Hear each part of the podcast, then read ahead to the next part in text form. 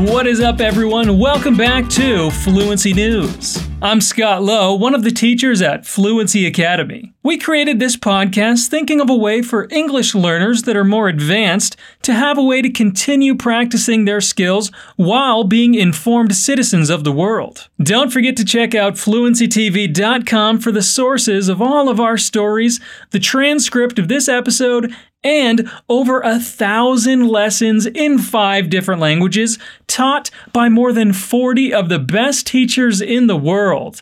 And all of that is free. 100% free. That's absolute madness. But we do it because we love you. If you're here listening to us and challenging yourself to understand everything, welcome. It is so great that you're here working on improving yourself. And hey, if you're satisfied with your skills and you're just here for the news, that's okay too. We choose our stories very carefully, making sure that we cover different subjects in different places of the world.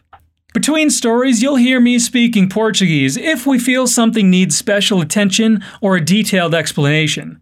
All right, now let's get started. Our first story today comes from Myanmar, a country in Southeast Asia bordered by India, Bangladesh, China, Laos, and Thailand. Wow, what is this place not bordered by? Last week, the military seized power, arrested the president elect, and handed power over to General Min Aung Hlaing ending a decade of partial civilian rule and triggering international condemnation. Min Aung Hlaing said that November's election won in a landslide by the party of detained elected leader Aung San Suu Kyi, had been unfair. Hmm, the loser of an election saying it was unfair. That sounds familiar. Where have I heard that before? Anyway, the military has begun to impose restrictions in some areas, including curfews and limits to gatherings. Huge protests were held on Monday for a third straight day, along with a nationwide strike to oppose the coup. One demonstrating doctor, who did not want to be named, told the BBC Today, we professionals, especially civil servant professionals such as doctors, engineers, and teachers, came out to show that we are all together in this. Our objective is the same to make the dictatorship fall. The general's speech drew angry opposition, with images on social media showing people banging pots and pans in protest in front of the television screens. Ah, good old fashioned panelazo. Excellent. The military seized power last week and declared a year long state of emergency in Myanmar also known as Burma, with power handed over to General Min Aung Hlaing. Ms. Suu Kyi and senior leaders of her National League for Democracy Party, NLD, including President Win Myint, have been put under house arrest. An Australian economic advisor to Ms. Suu Kyi, Sean Turnell, has also been detained, and on Monday, his family posted a statement on Facebook calling for his immediate release. General Min Aung Hlaing has referred to discrepancies in the voter rolls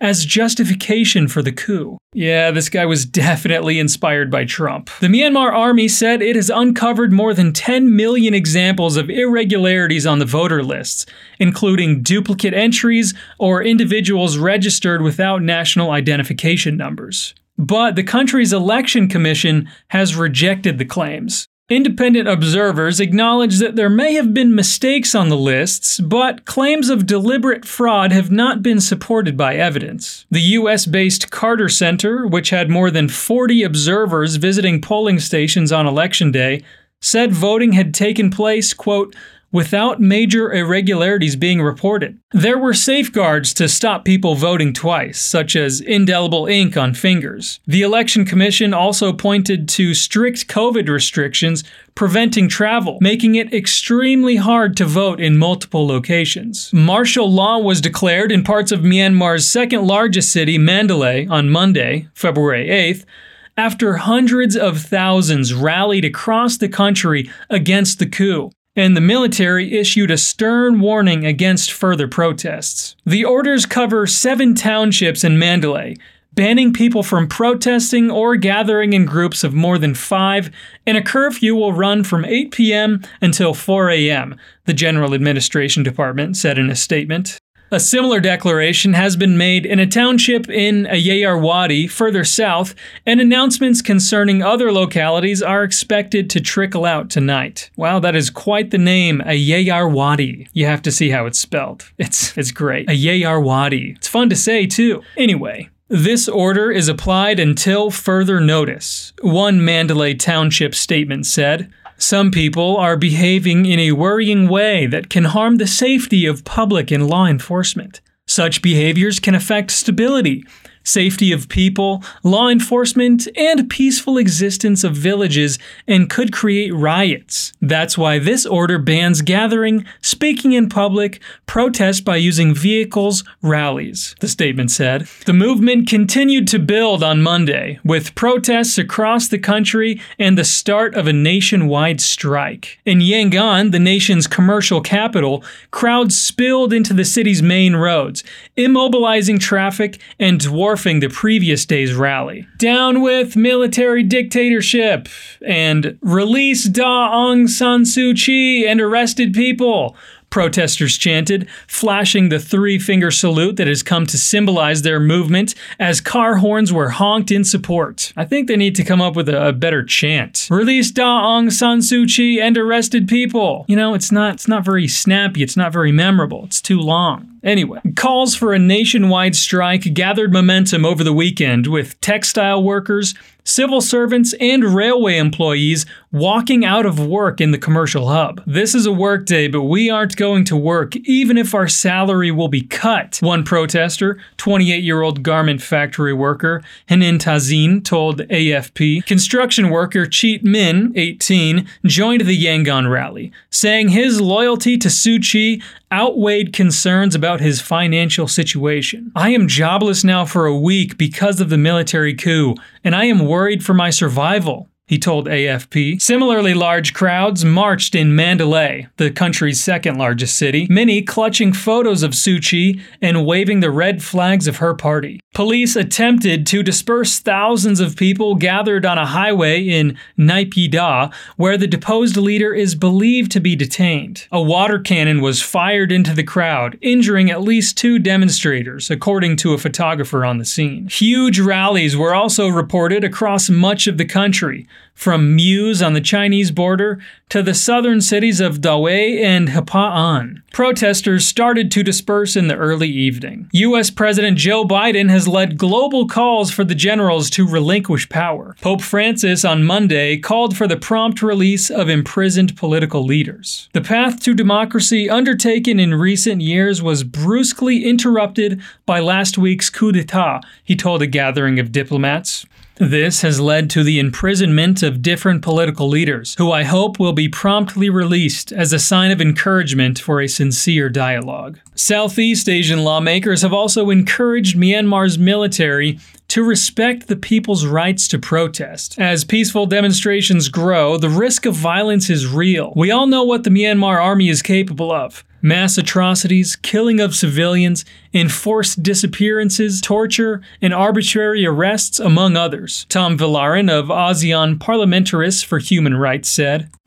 É comum que os idiomas peguem emprestado palavras de outras línguas e as inseram no seu vocabulário. Em português, nós temos exemplos como as palavras marketing, design, fashion e drive-thru. O mesmo acontece com o inglês. A expressão coup d'état é francesa e pode ser traduzida para golpe de Estado. Existem outros exemplos. Existem outros exemplos, como avant-garde, déjà vu e façade. No momento, a estimativa é que mais de 7 mil palavras do francês sejam usadas no inglês, e mais de 10 mil tenham sua origem no país da Torre Eiffel. And now let's talk about how the vaccination against COVID 19 has been happening. In most countries, the first dose of the vaccine has been administered. In Brazil, almost 4 million people received the first dose.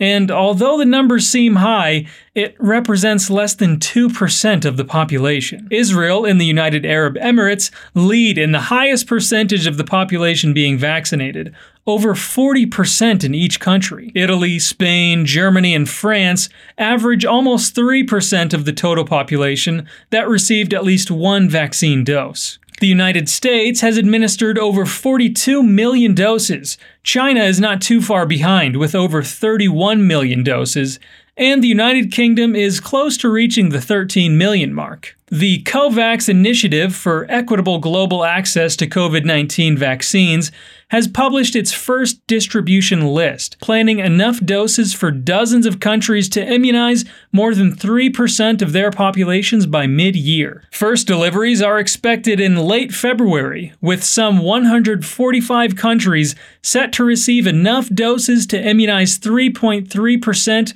of their population by mid 2021. Countries will receive doses in proportion to population size with most going to India, 97.2 million, Pakistan, 17.2 million, Nigeria, 16 million, Indonesia, 13.7 million, Bangladesh, 12.8 million, and Brazil, 10.6 million. In the description of this episode, you'll find links to even more data in case you want to dive in.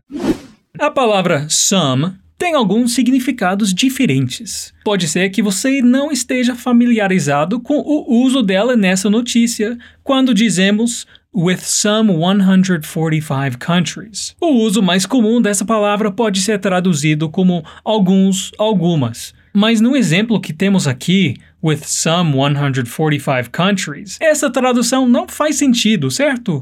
Acontece que ela também pode ser usada para indicar um número incerto, uma aproximação. Nesses casos, ela pode ser substituída por around, sem que o significado seja alterado. With some 145 countries, ou with around 145 countries.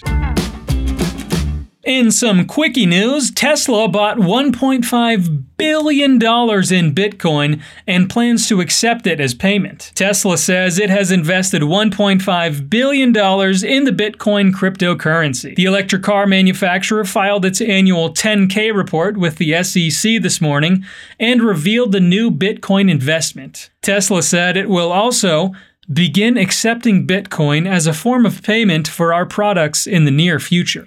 Tesla customers have been calling on founder and CEO Elon Musk to accept Bitcoin for vehicle purchases recently. Musk has been vocal about backing the cryptocurrency on Twitter, even adding hashtag Bitcoin to his profile recently. Musk has also been backing Dogecoin on Twitter over the past week, sending its value up just moments after his tweets. News of the Tesla investment has sent the price of Bitcoin up to more than $43,000 this morning, breaking its all time high. The price of the cryptocurrency has been gradually increasing throughout 2021 as demand from both institutional and retail buyers has increased. It still remains a volatile cryptocurrency, though, with the price dipping below $30,000 in January alone.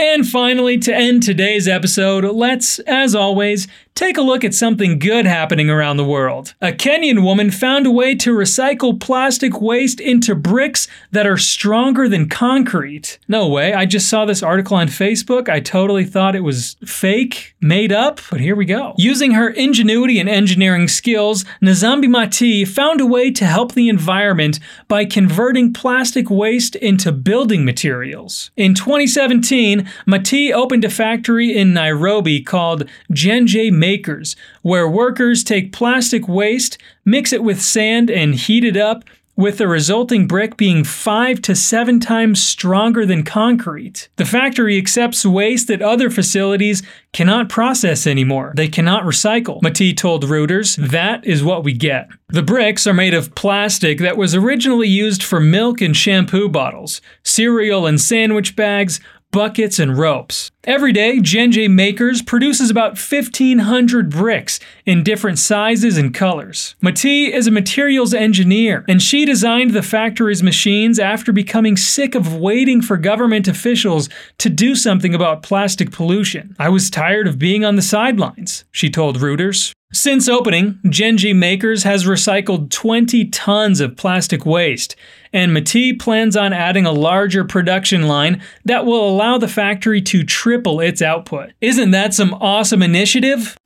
A palavra sidelines é outra com diferentes significados, podendo ser usada como um verbo ou um substantivo. Como substantivo, pode significar uma atividade feita em adição a outra, como uma forma alternativa de ganhar mais dinheiro. Como verbo, significa tirar algo de foco, colocar à margem ou em uma situação ou posição menos importante. O que Mati quis dizer nessa história é que ela estava cansada de estar em uma situação em que não podia ajudar, à margem, deixada de lado, on the sidelines. All right, that is it for today, everyone. If you had too much trouble or if it was too difficult to understand everything we talked about here, I recommend you go to fluencytv.com where you can read the transcript of this episode. Sometimes listening and reading at the same time can make your brain understand things better. But make sure that you do that only after hearing this episode once, okay? It's important that you keep challenging yourself. E para todo mundo perguntando se temos vagas abertas na Fluency Academy, infelizmente todas elas estão preenchidas. Então, se você quiser aprender não só inglês, mas também espanhol, francês, italiano, alemão, japonês ou até mesmo mandarim, inscreva-se de graça na nossa lista de espera. De vez em quando nos abrimos algumas vagas out of the blue, do nada. Então, se você não quiser perder a oportunidade, clique no link na descrição para ser avisado. É super rápido, leva 15 segundinhos. All right, this is where I'm going to end this week's episode. I hope you're having a great week, and I'll see you next time. Peace out.